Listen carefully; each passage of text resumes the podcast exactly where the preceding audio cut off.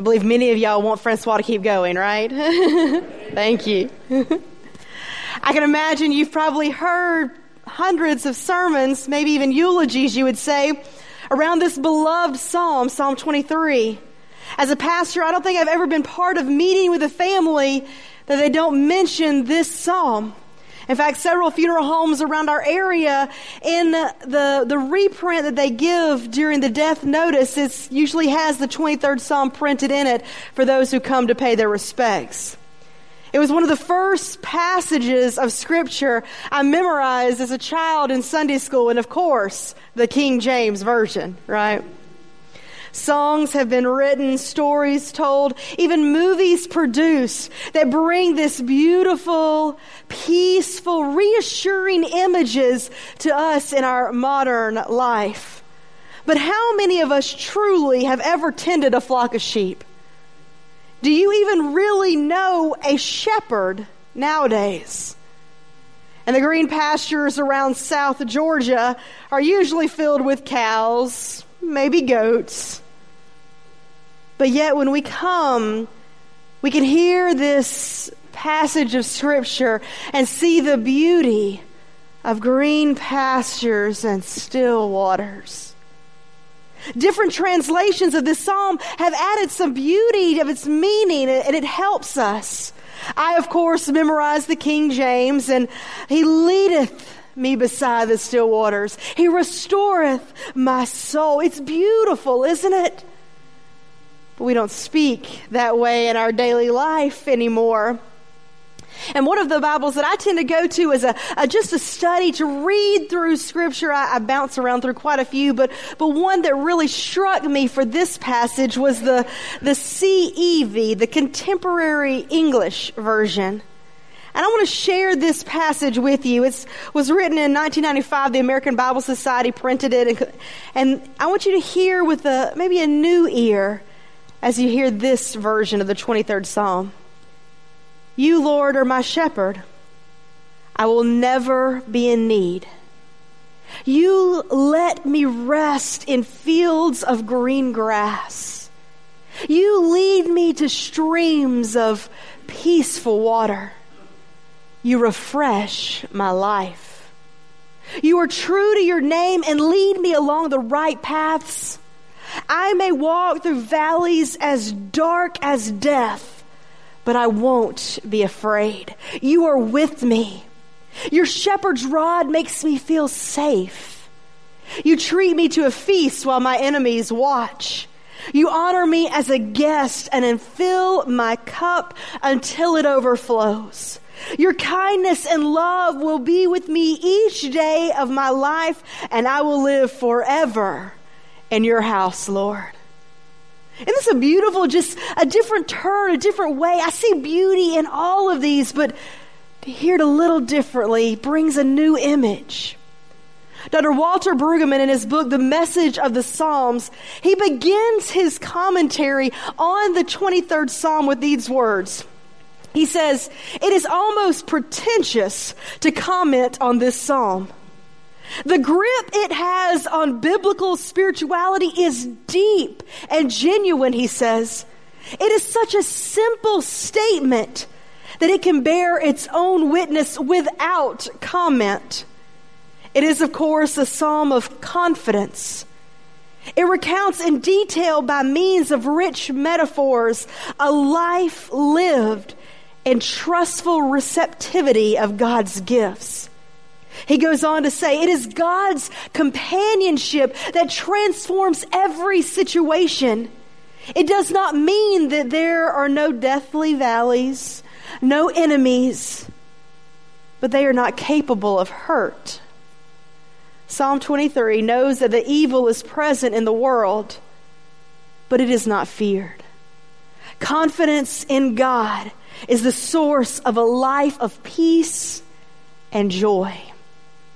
And I agree pretty deeply with Dr. Brueggemann's words.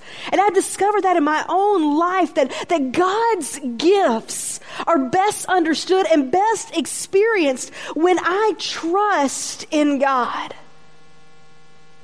But I'm not going to stop and just say amen to the end of the reading of the Psalms.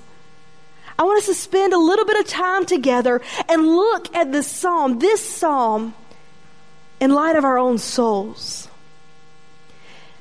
Maybe as though it's a spiritual test, if you will. Wouldn't it be pretty amazing if we had a machine that we could just hook up to us and it would give us a printout of our spiritual healing or what we need? Some of it would say, well, I can tell you haven't been reading this past week, or did you even pray? But others of you would say you're doing okay. Maybe take a Bible and, and read it once or twice more a week and you'll be good to go. It'd be nice to kind of have access to that type of knowledge about our soul. But the reality is that for any of us who have accepted Christ, who have said yes to God, we have access to the condition of our souls. The Holy Spirit, God within us, it reveals, reveals the condition of our souls. When we listen, the Holy Spirit informs us of our spiritual health. This has been my experience through my faith journey. I know firsthand what it feels like to, to have a need of a soul that needs restoring. For me, I'm plagued with pretty specific symptoms. Maybe, maybe you've experienced this just once or twice in your life. You don't sleep well. There's something that's continuously running through your head that's just not giving you peace. You find yourself fatigued, maybe from not sleeping well, and then irritable on top of that, and then relationships that should just fill you up, but they literally just drain everything inside of you. Is it just me, or do you experience some of this too?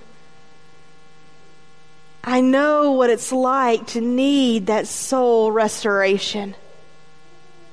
In fact, if I had that spiritual hookup, that machine, it probably would have been bells ringing, alarms going off in this past few weeks. I just need to focus in on God. I've discovered in my journey that I'm in need of that continual restoration. Wouldn't it be nice if it was just a one time experience? You take this one pill, you read this one passage of scripture, and life's good or maybe even two to four years. I can do it every two years, but this is continual. We need to look in and God work in our life day in and day out, keeping my soul restored. It doesn't work just one time. It is daily. Do you realize we live in a world that is very destructive to our souls? It has a way of just depleting us, sapping us dry of everything we have. Your soul is the essence of who you are. It is your mind, it's your heart, it's your soul, it's everything within you. And we need to be restored. We need that healing. Maybe you find yourself not sure. Have you ever heard yourself say, I'm in need of some relief? I'm in need of some help. In fact, even if we get that rest, we go away to vacation, what do we say when we come back? I need a vacation from my vacation, right? Wouldn't it be nice this is a dream right here, right? Somebody work on this for me. Wouldn't it be nice if you could have a service that as soon as you got home from vacation, they had already set the temperature where you wanted it, because you know you bump it up when you leave. So they have the temperature set, the house is clean, they're going to wash your clothes and put them up for you. Wouldn't that be amazing? But we need help. We say it, I need help. But if you're anything like me, there's times in my life where I have attempted to be that fix. I've tried to find ways in which I myself can, can fix my own soul. And every time I do, I fail and I fail miserably.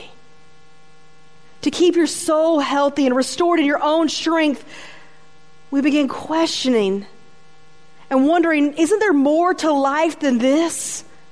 Why do I find myself so down and discouraged? And it feels like that valley is getting bigger and bigger. But if you're going to get through the difficult situations of life, maybe that you find yourself in in this moment, you need to have that soul restored by God Almighty.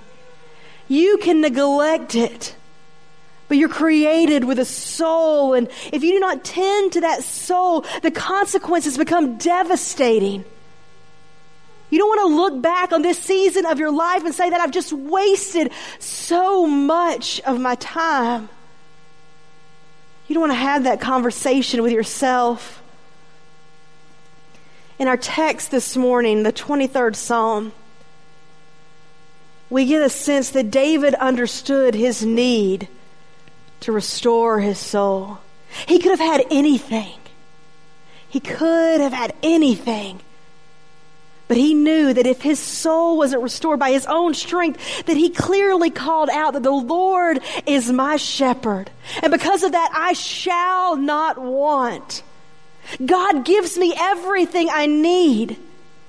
To me, it's interesting that David uses the analogy of the shepherd and sheep. I was trying to come up with a better word because we don't say this word in our household, but sheep are really stupid. Now, we don't say that word, okay? But they are. They are just some pitiful animals. They cannot fend for themselves. They don't see well. They stray easily. In fact, I was looking and researching some of this. A friend told me that sheep, because of the wool and how heavy, they just fall over. They're just laying there. Most of the time, a shepherd will pin them up at night but occasionally, when they don't in the morning, they'll have to go and pick up the sheep, put them on solid footing, and hold them for a little while until they get their bearings straight. We are sheep, aren't we? The Lord is our shepherd, I shall not want. Friends, that's all we need. That's all we need. It's interesting that phrase that He leads me beside still waters. In Hebrew, that one phrase can be translated, He leads me beside the waters of rest.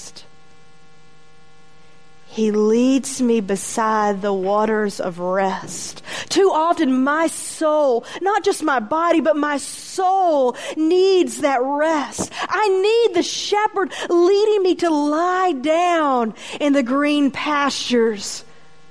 It's soft there. It's comfortable there. And I need that stillness of the water. We need that restoration, don't we? I believe there are several things that we can do. Three pretty simple things, if you will, to restore our soul. The first is reading God's Word, meditating on it listening to it. When my soul is in need of restoration, I usually have neglected the Word of God. But let it fill you. Let it replenish you. If your spiritual diet doesn't include some type of spiritual reading plan, I invite you to pick up and join us. This is our summer reading plan through the Psalms. If you don't want to play catch up, pick some of these topics that meet you where you are or you could start at week four where we begin on Monday. Find the Word of God and see how God will just begin replenishing your soul. Secondly, you need to know who the shepherd is.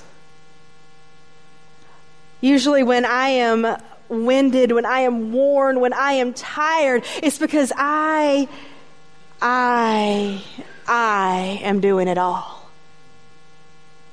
And my knees, my focus, my heart needs to be to that of God Almighty. I remember when I was in confirmation, we did it a little bit earlier. I was fourth grade going to fifth grade, and my preacher at the time made us memorize, we'd already memorized it, but memorize a certain way of saying the beginning line.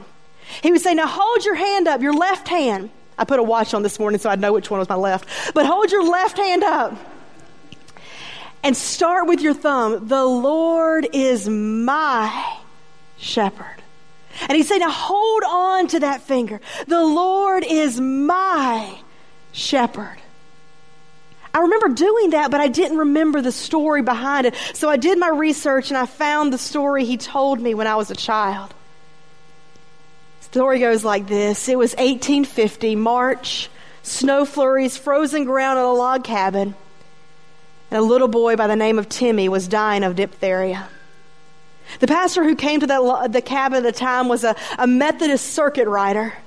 He rode his horse from cabin to the churches to visit with them pretty much every two months or so.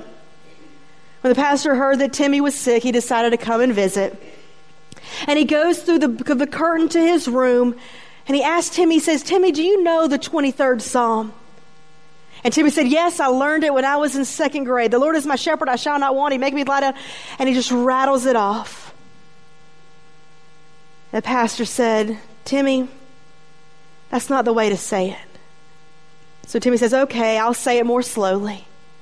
He says, No, Timmy. I want you to say it like this and grab your fourth finger. You see, a wedding ring is on the fourth finger of your mother and father's hand. It's the finger of love. Say the words of that first sentence and count your fingers and then grab the fourth finger and say, My, my, my shepherd. This will remind you that Jesus is your personal shepherd.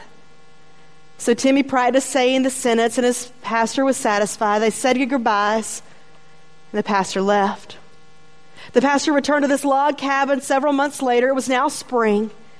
The snow was gone, and as he approached the log cabin, he saw a little mound of dirt and a cross, and he knew that Timmy had died. The pastor went into this log cabin and he talked with Timmy's parents, and they talked about Timmy's passing. They said, You know, Pastor, something happened when Timmy died. We kissed him goodnight, and the, the next morning we, we woke up and we go back behind the curtain to see him. And he was gone. He had died. But it was so strange because his right hand was still wrapped around the fourth finger of his left hand. Do you know what that means, Pastor? You see, this cute little story. It shows a detail of someone that knew, even in the valleys, of a personal shepherd. And in my time when my soul needs to be lifted up, I need to remember my God, my shepherd. So I go to the Word. I go to God's holy Word and, and read and dive in, and that begins to refresh and restore me. I look and I know that God is mine. He's looking after me. He wants me to experience that healing. And thirdly, my soul is restored in corporate worship partaking together with one another. When we experience Holy Communion on Wednesdays in the fellowship hall, be it one or three, we come together and we hear us singing, Just a closer walk with thee. How powerful it is that God is in this presence your voices together, the, the, the beauty of you singing to us, where? Down in my heart. God lifts us and restores us in this place. So, friends, don't neglect your soul. We're in need of continual soul restoration. And to do that, go to God. God's holy word. Know that He is your shepherd. And enter into worship with spirit and in truth that God is going to move mountains. Let us pray. Gracious God, we're aware that we are in need.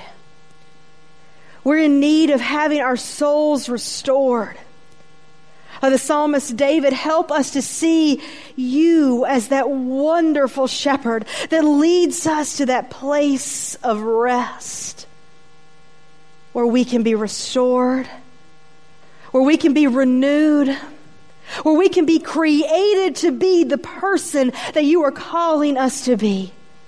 Lord, help us to continue to seek for our souls to be restored in your holy name. In Jesus' name we pray. Amen.